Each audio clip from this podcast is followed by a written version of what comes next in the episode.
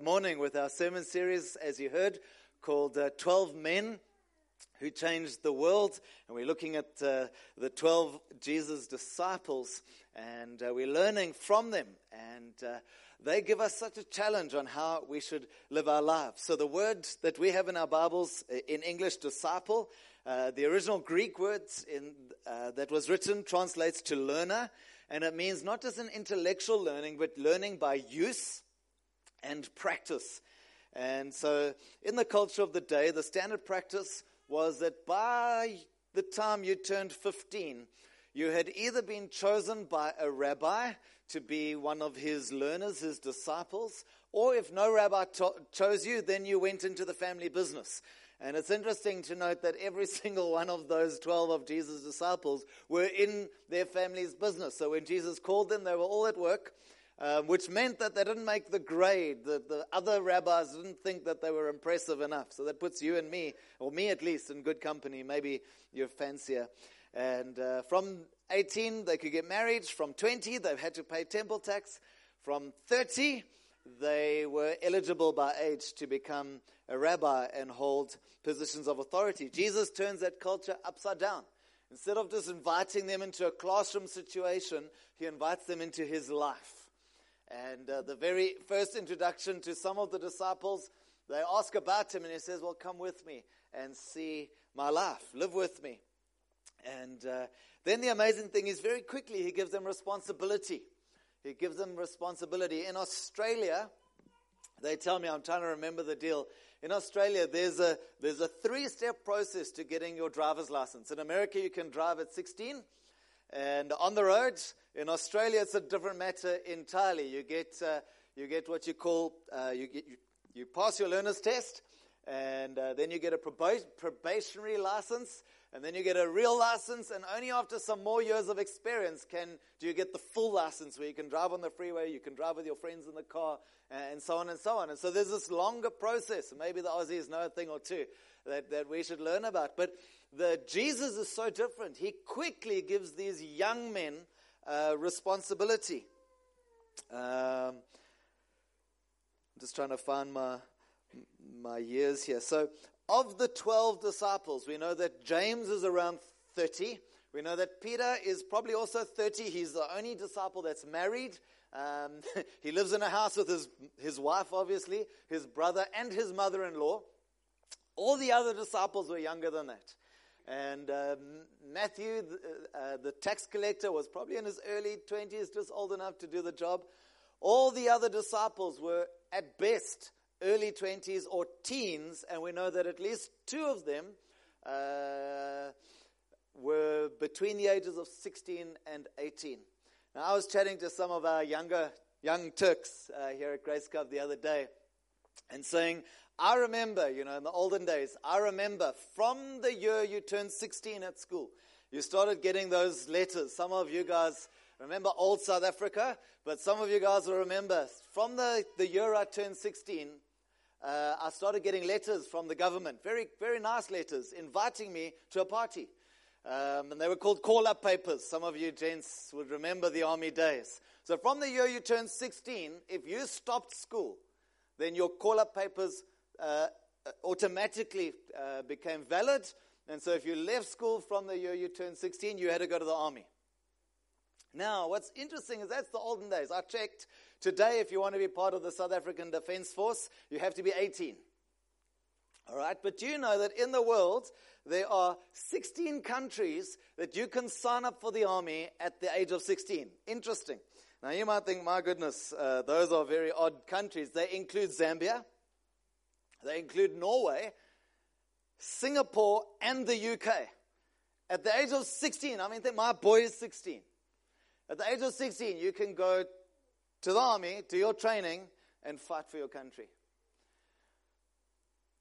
Interesting how quickly Jesus gives these boys, these youngsters, uh, responsibility. They had no extraordinary skills. They were neither religious nor refined. They were ordinary people, just like you and me. Jesus knew their personalities, both strong and weak. He knew that they would disappoint him, that they would deny him, that they would desert him, and that they would even betray them. But he also knew that these very same men, once filled with the power of the Holy Spirit, would be his witnesses and would carry his gospel to the entire world. So, John chapter 1, will you have a look at me? Chapter, uh, verse 40. John chapter 1, verse 40.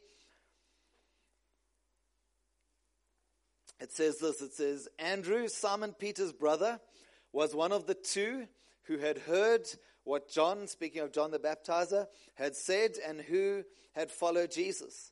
The first thing that Andrew did was to find his brother Simon and tell him, We have found the Messiah, that is, the Christ. And he brought him to Jesus. Jesus looked at him and said, You are Simon, son of John. You will be called Cephas, which, when translated, is Peter. Now, today, you and I have the very same opportunity to, to begin uh, thanks, you can give us that next slide. To begin the lifelong journey of discipleship as we build meaningful relationships with leaders that will disciple us and who we will allow to challenge us and to stretch us towards maturity. And once again, I want to encourage you if you don't have someone like that in your life, if you haven't someone that you have given permission to speak firmly to you when required, can I encourage you to find someone that you will let to do that.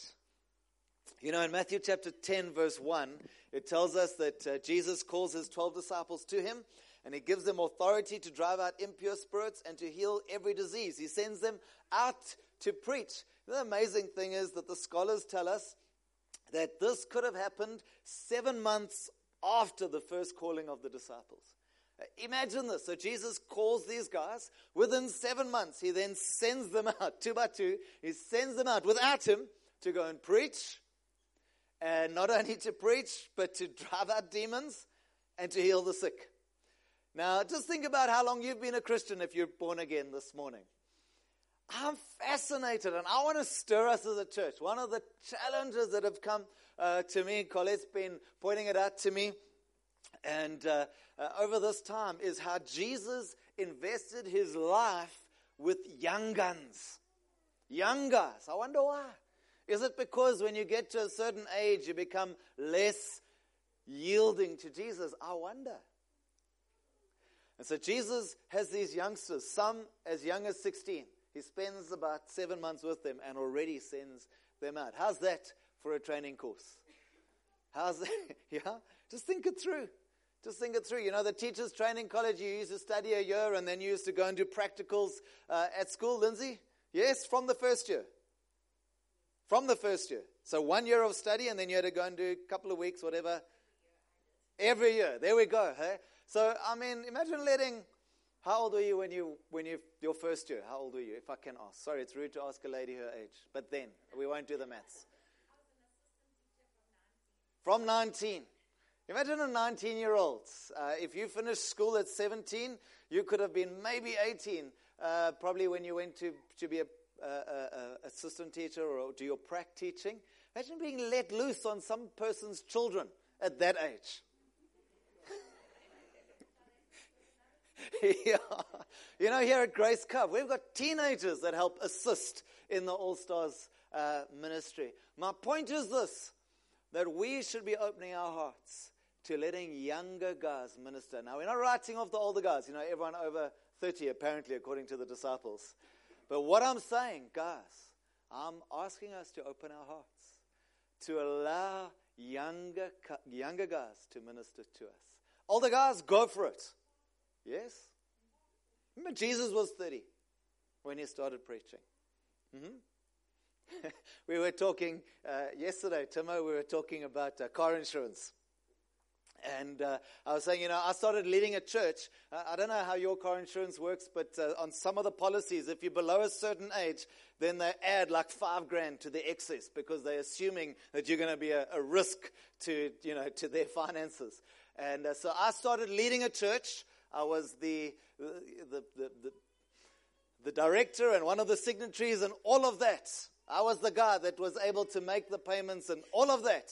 And yet, if I crashed the church vehicle, then I was not old enough to avoid paying extra, um, extra, extra. Uh, what do you call that thing? Excess, because apparently I wasn't trustworthy enough to drive a car. My point is this let's open our hearts to all ages. But I love how Jesus targets young guys. Let's hear it for the young guys. So, he takes them from being learners to being messengers, from being followers to ambassadors. So, we've spoken about some of these disciples so far, and uh, we've asked ourselves what these disciples teach us. And we've said that James teaches us about selfless service. He teaches us that when we see Jesus, the revelation of Jesus changes our lives. And he teaches us of total surrender. He was an ambitious man who ends up surrendered to whatever God wanted for him. We looked at John, the disciple that Jesus loved, and he teaches us about intimacy with Jesus. He teaches us about longevity in our call, serving Jesus in the long haul, and uh, knowing that Jesus is with us in every season of life. And he teaches us to respond to Jesus with successive yeses. We don't just say yes to Jesus once, but we continue to say yes to Jesus. And we looked at Peter, Peter, that disciple. You may remember him, one of the well known disciples. And we asked ourselves, what does Peter teach us? And he teaches us that each one to Peter, who do they say you are? And they, the disciples say, oh, people are all saying a bunch of stuff. And then Jesus says to Peter, who do you say I am? Peter teaches us that we need a personal revelation of Jesus Christ. Doesn't count what our nearest and dearest say. What do we say about who Jesus is? Then he teaches us about restoration. Peter's the comeback kid. He makes some mistakes, but he also makes some great responses as well. And though he falls, he gets back up again, again and again. And uh, he teaches us about responding well to a rebuke. And he allows Jesus to speak firmly to him. And yet he doesn't let it get into his heart. He doesn't take offense, but he responds well to Jesus. And so this morning we're going to have a look at uh, Andrew, the disciple Andrew. And uh, so that means we've, we've, we've looked at two sets of brothers. And so, Andrew, uh, you can give us that next slide. Andrew, the interesting thing, and it'll make sense in a moment, you know, Andrew is a Greek name. And the interesting thing is that Andrew means manly or courageous.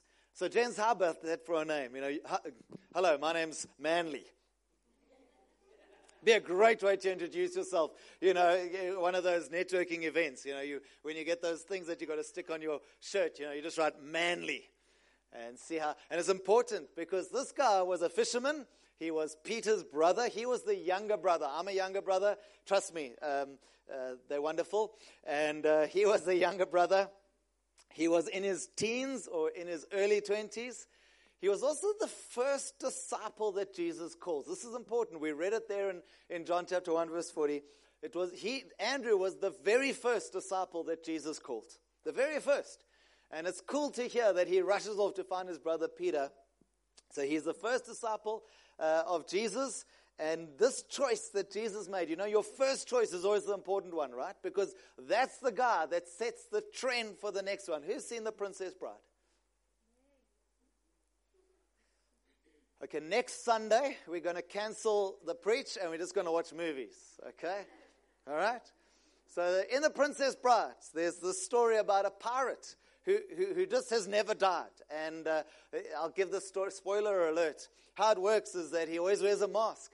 And uh, when he gets tired of being a pirate, he, he fires the crew and he keeps one, the first mate. And he gets a whole new crew, and the first mate calls the new guy by the same name, and then the crew just assumes that it's the same guy. And so, generation after generation, there's this legend that the Dread Pirate Roberts just continues. It's so important who your first follower is.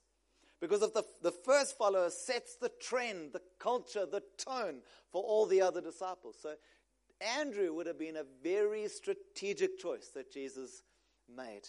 Uh, he was first a disciple of John the Baptizer, so he had a heart to seek after the Lord. And when, as we read, when John the Baptist said, Behold the Son of God, he leaves John and he follows Jesus because he has a revelation of who Jesus was. Now, we all know who Peter was. We've spoken about him, but we all, most of us know Peter was this brash, loud, kind of uh, shoot first, ask questions later kind of guy. Uh, Andrew, the younger brother, was entirely different. He was quiet, he was thoughtful, he was persistent, and he was unassuming. Now, I'm pretty sure that as we look at these disciples, you'll find someone just like you. It's interesting that uh, history tells us that he was crucified on an X shaped cross. And you know, after Acts chapter 1, verse 13, where they choose the disciple to replace Judas Iscariot, he, Andrew is not mentioned again in the Bible. So he's the first disciple, but after Acts chapter 1, he's never mentioned. Who were together when they chose uh, Matthias to replace um, Judas Iscariot. And so Andrew's great uh, characteristic was he realized that his mission was to point people to Jesus. So here you have this manly guy. My name is Manly. You can call me Sir. And yet he was a very quiet, sensitive guy. When he received the joy of Jesus calling him to follow, uh, to follow him, the first thing he thought of was, Who else can I bring with me? And he thinks of his brother Peter, and he brings Peter. And we all know Peter's this great uh, um, standout disciple. And so, what does Andrew teach us? What does Andrew teach us? So, like many of us, if you're, a, if you're not the oldest in your family, Andrew lived in the shadow of his more famous sibling. So, while he was the first disciple to be chosen, very soon afterwards, Peter, the guy he introduces to Jesus, his very own brother, begins to become more prominent. He's the loud one, like I told you uh, last Sunday if you were there. Um, he was those loud mothers on the side of the of the, the, the, sports field cheering for their, their children. And so although he introduces Peter to Jesus, his role takes a back seat. And so Andrew leads Peter to Jesus and then steps into the background as his boisterous brother becomes a leader among the apostles. It's amazing. We said that he was a disciple of John the Baptist, and he seems to have learnt from John the Baptist that the most important task in life is not to make a name for oneself, but to bring people to Jesus. The Bible doesn't tell us of any impressive exploits, no crowds following Andrew, no miracles are recorded of him, uh, and no great preaching. But through Peter, thousands have heard of, of Christ, and millions have read his letter. And so we're going to look at what uh, Andrew teaches us about uh, Jesus, what we can learn from Andrew. And so, first of all, we learn from Andrew that our, our, our highest goal can be to point Jesus, uh, point people to Jesus. John chapter 1, verse 29, it says, The next day John saw Jesus coming towards him, and he said, Look, the Lamb of God who takes away the sin of the world. Uh, uh, Brendan was talking about our role as disciples. The question that we ask ourselves does what we say point people to Jesus? If I have a conversation with you, when I finish the conversation, who do I go away thinking about? I have a friend who has said publicly how he has determined that every conversation he has, he will mention Jesus in that conversation. Now, that's quite a tall order, right? Think about it at the till. Budget or straight? Uh, straight, please, and hallelujah, Jesus wants to tell you something, you know? Um, yeah. when you're taking out the, uh, the rubbish in my suburb on a Monday morning and you see your neighbor in his pantoffels doing the same thing, you say, Good morning, neighbor, and by the way, Jesus loves you. Remember, this guy, it's important his name was Manly, because if you start talking to people like that, they might not think you very manly. So Andrew was still courageous, and yet he, was, um, uh, he, he loved to point people to Jesus. The question is, does our testimony, what we say, as a point people to Jesus. Uh, many people say lifestyle evangelism, I'll just live a good life. You heard uh, Colin talking about his bicycle shop. You heard Tina saying that if you ask God, He will give you opportunities where you can tell people your story. It works for Verimark, doesn't it? in just three minutes. For you to say it's not because it's their personal testimony. Now, sometimes I wonder if it is their personal testimony or it's just an actor that they gave some lines to say, you know, uh, especially when they show you the after pictures, not the before pictures. But um, the point is that uh, sometimes we've just got to tell people our own story. Lifestyle evangelism is great, it sets a platform. But somewhere along the line, we've actually got to talk about Jesus. Andrew leads Peter to Christ, and then he steps into the background and he lets his brother run. You see, first of all, the first person that we see Andrew leading to Jesus is his brother. It's someone he knows, someone he loves, someone that he's personally concerned for. You know, many of us, we, we come to Jesus and we love him, we enjoy him, he does miracles in our lives, and we, we're so grateful. The question that, that Andrew raises is in our gratefulness, are we saying, hey, but what about my friend across the road? What about that schoolmate? What about my boss? What about the people I know? Can they have the same privilege? He, say, he shares his excitement with his brother. So the first person that, that, that Andrew points to Jesus is his brother, one of his family members. Now, you might say that family is more difficult when you've had a change in your life, more difficult to speak to. But the point here is Andrew and Peter loved each other and he was concerned for his brother. Uh, if you turn with me in John chapter 6, please. It's uh, part of the story of Jesus feeding the 5,000. Uh, John chapter 6. And the story is Jesus is teaching and preaching. The crowds follow Jesus to listen to him. And at the end of the day, one of the disciples gets a bit nervous and saying, says, well, you better send them home because otherwise we're going to have to feed them and it's going to cost all this money, excuse me, if we are going to be responsible for the catering. And John chapter 6 verse 7, uh, Jesus says, where shall we buy bread for these people to eat? One of the other gospels tells us Jesus says to the disciples, you give them something to eat. And I love this. Um, uh, let's see if I, uh, in the preceding verse, and I think it's verse 6, Philip says, Man, this is going to cost so much money. He's worried about the money. But Andrew says this in uh, John chapter 6, verse 7. Jesus says, Where shall we buy bread for these, uh, sorry, uh, where shall we buy people bread for these people to eat? Verse 8 says, Another of his disciples, Andrew, Simon Peter's brother, spoke up. He says, Here is a boy with five small barley loaves and two small fish. But how will this go? How far will this go among so many? So think about it. The, the, the recording tells us, the Bible tells us there's 5,000 men plus women and children. So there's a lot of people, right? Can you, mean, can you imagine being in that crowd? I remember at the World Cup, I was fortunate, a friend uh, uh, uh, took my boy and I to watch the Hand of God game. Do you remember that game at Soccer City? And uh, there we were, 80,000, 84,000 and changed people. And I remember queuing, trying to go through the turnstile, walking into the, into the stadium, and then the, at the end of the night trying to get out. Now, imagine in the crush, they suddenly realize, man, we haven't got any food. But Andrew is a little different. He says, hold on, hold on. You know, I was talking to this little boy along the way. He's got his lunchbox with him. His mom sent him with food because she knew he'd get hungry. Here's my point. When Andrew meets Jesus, he instantly thinks of his brother. While Andrew is ministering with Jesus, going to hear Jesus preach, somewhere along the line, he's the only disciple that made a friend of this little boy. It's amazing.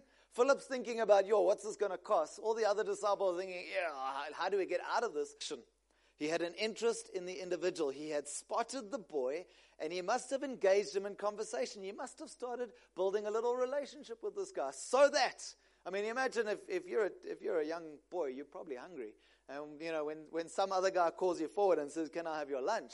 Uh, there must have been some kind of relationship that had been struck up in the process. I love the, the, the, the image of Jesus at the well near Samaria. Remember that lady comes to the, comes to the well? And Jesus says to her, now, we know later that she's got a bad reputation.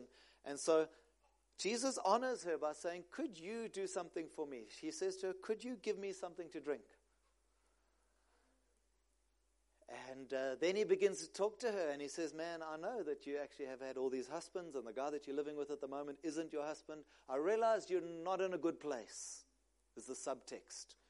She might have replied in today's language, It's complicated. Yeah? and he speaks deep into her heart. And then she leaves.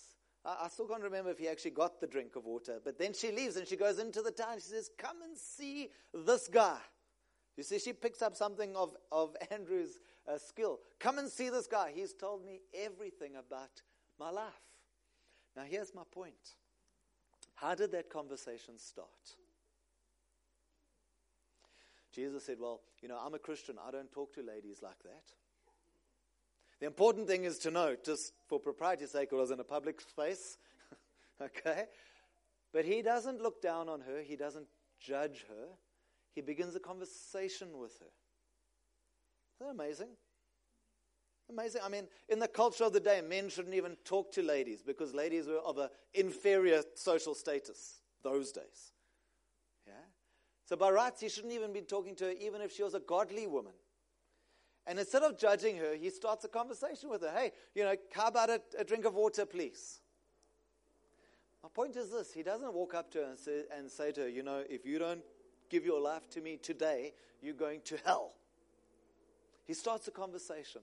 And this is Andrew's skill, and he can teach us today to point people to Jesus. And my, my point is like with this little boy at the feeding of the 5,000 men, he just started a conversation. And one of the cool things about moving to a new city, starting a new job, meeting a new friend, is all you got to do is start the conversation and then wait for it to turn towards Jesus. Start the conversation and wait for the opportunity to introduce Jesus. The third group of people that we see recorded that, um, uh, that Andrew points towards Jesus is, uh, are known in the scriptures as just some Greeks. So we know his brother Peter, we know this young boy with his food, and then we've got some Greeks. And it says in John chapter, uh, John chapter 12, verse 20, it tells us now there were some Greeks among those who went up to worship at the festival. So they'd come uh, for the celebration of the Passover festival. They were proselytes, they were Greeks who were, who serving uh, the Jewish faith. In verse 21, it says, They came to Philip, who was from Bethsaida in Galilee, with a request. Sir, they said, we would like to see Jesus. Now, I would suggest to you and I that if we open our hearts, like Tina said, to the Lord, there will be opportunities where people will come to you and I and say, Excuse me, sir or ma'am, we would like to see Jesus. And that's where we go back. I hope that you and I are leading a life that shows Jesus. I love this next verse in verse 22. It tells us that, so they come to Philip. So just picture the, the scenario. They come to Philip. Jesus. Philip went to tell Andrew, and Andrew and Philip, and in turn, tell Jesus. You see, Andrew is the guy that his instinct, his first uh, knee jerk reaction is, Great, let's go show them to Jesus. Philip says, Well, I'm not too sure what we should do. Let me ask Andrew. Andrew takes him towards Jesus.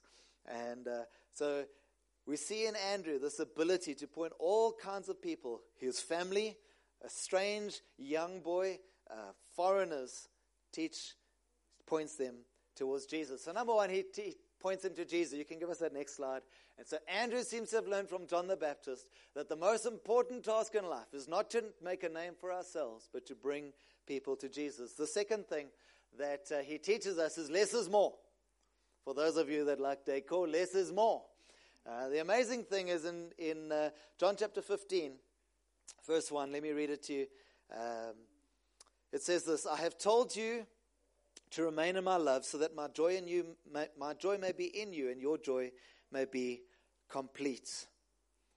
In John chapter 3, this beautiful picture where uh, John the Baptist says, My cup is running over. Verse 30 says, This is the assigned moment for him to move into the center while I slip off into the sidelines. So you may remember, John the Baptizer was Jesus' cousin. They started, uh, he comes to, to minister. His, his uh, call was to prepare the way for Jesus. He has a group of disciples, and when they see Jesus, they start to follow Jesus.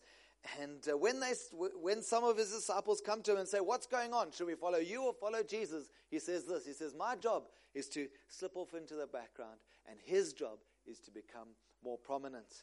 The uh, Living Bible says, He must become more and more important while I become less and less important. There's this beautiful story of Andrew. He might not have been on the front page of Joy magazine. He might not have been known as the, you know, one of the YouTube preachers, but he had this ability to point people to Jesus. The third thing that we learn, uh, uh, sorry, give us the next slide, please. This is the assigned moment for him to move into the center while I slip off into the sidelines. Thanks. The third thing that uh, Andrew teaches us is humble servants, humble service. He has this gift of introducing people to Jesus any way Jesus asks us to. In Luke chapter 1, verse 38, uh, God sends an angel to appear to Mary, who became Jesus' mom. And uh, the angel tells her of what's going to come. You'll become pregnant and you'll bear a child and you will um, call him Jesus, Emmanuel, God with us. And Mary responds like this. If you can give us that slide. Mary says, Yes, I see it all now. I'm the Lord's servant. I'm ready to serve. Let it be with me, just as you say. See, the amazing thing is, Andrew, first disciple to be called. Andrew's great skill is to point others to Jesus, whether they become more prominent than he or not. And so we learn from Andrew humble service. His greatest achievement that we know of is to bring others to Jesus and then watch as Jesus uses them even more than he says. I'm sure you've started something in, in life. Isn't it terrible when the guy that, that you introduce starts to do better than you? You know, that guy that you get a job,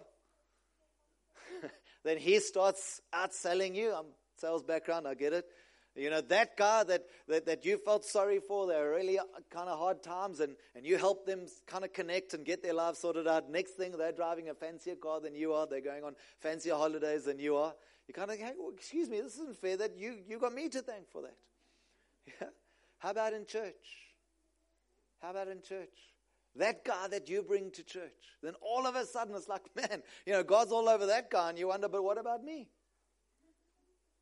Hello? Yeah? You know what's interesting? Um, Colette and I uh, led a church. Uh, the first church we led, we were pretty young when we when we came to lead it. You know who struggled most with us being announced to take over the leadership of the church? It wasn't the old people. It wasn't the business guys. It was our peers. I remember a friend of mine. I shared a house with him. He said to me, Hey, he, he, he had to repent and apologize later. He said to me, I thought if you could do it, why not me? Now, can you imagine when you've opened the door for someone and then they step forward further than you? This is Andrew's story. And Andrew's great success is not how much airplay he gets. It's not many, how many Facebook friends he's got. It's not how many downloads of his sermons happen. His great success is that he learned humble service. I'm the Lord's servant. I'm ready to serve. If you want me to serve by talking, you want me to serve by being in the background. If you want me to serve by being famous or not, I'm the Lord's servant. I serve at His pleasure. I'll do whatever He says. You know, in the parable of the talents, the Bible tells us the story where uh, a master leaves his three servants, one with five amounts of money, one with two, and one with one. It says the first two guys take the money and they employ it. They, they're faithful with it and they make a profit. The one that gets one amount of money puts it in a hole in the ground because he's scared. When the guy comes back, he says, Here's the money back as you gave me. You know, the guy that had one was in trouble. Not because he'd given the money back, but because he hadn't been faithful with what he'd been given. You see, um, me find my, my place. It's not how many talents we've been given, but it's about the faithful employment of what I have been given.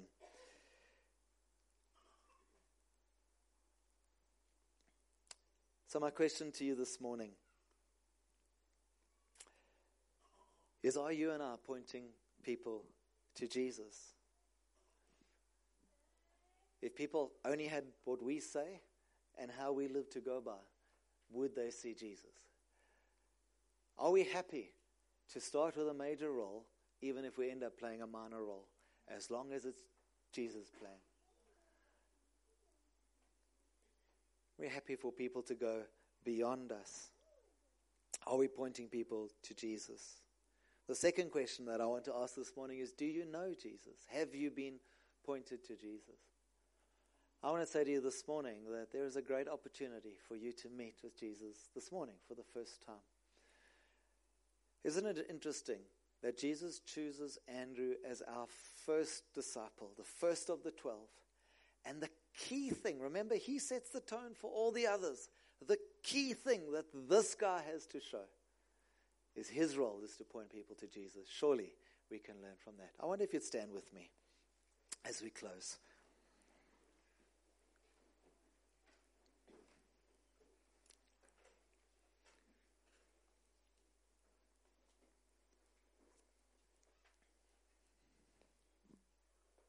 So, Lord Jesus, we thank you for this, these wonderful examples uh, of these young men that served you.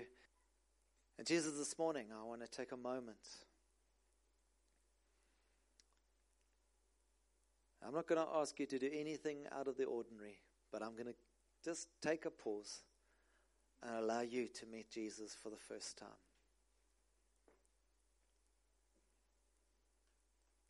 You might be far from the Lord as you've walked into this building this morning. Don't know how you got here. Maybe a friend or you just turned up on your own.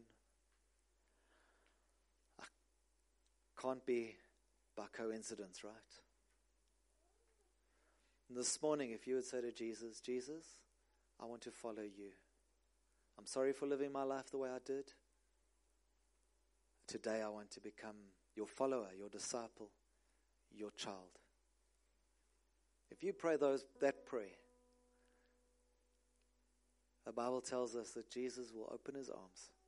He'll receive you. He'll forgive you for your sins and make you his child. For those of us that know Jesus, that have walked with him, this morning I wonder if you and I would just respond like Andrew did.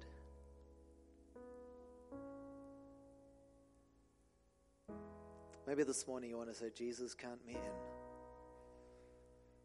Whether it's someone close to me, like a brother, family member, whether it's someone I meet in the course of the day, like that little boy, or even if it's foreigners to me, just some people that I happen to bump into.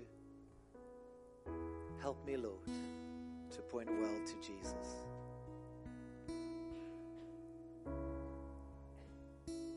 The cool thing is, we don't have to have it all together. We simply have to hold on to Jesus and give others around us great courage.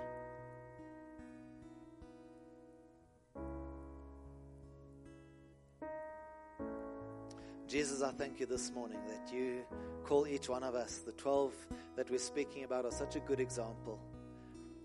They were just ordinary people, they were overlooked by others, and yet you saw something to love in them. Jesus, I thank you that you love us this morning and that you call us to you.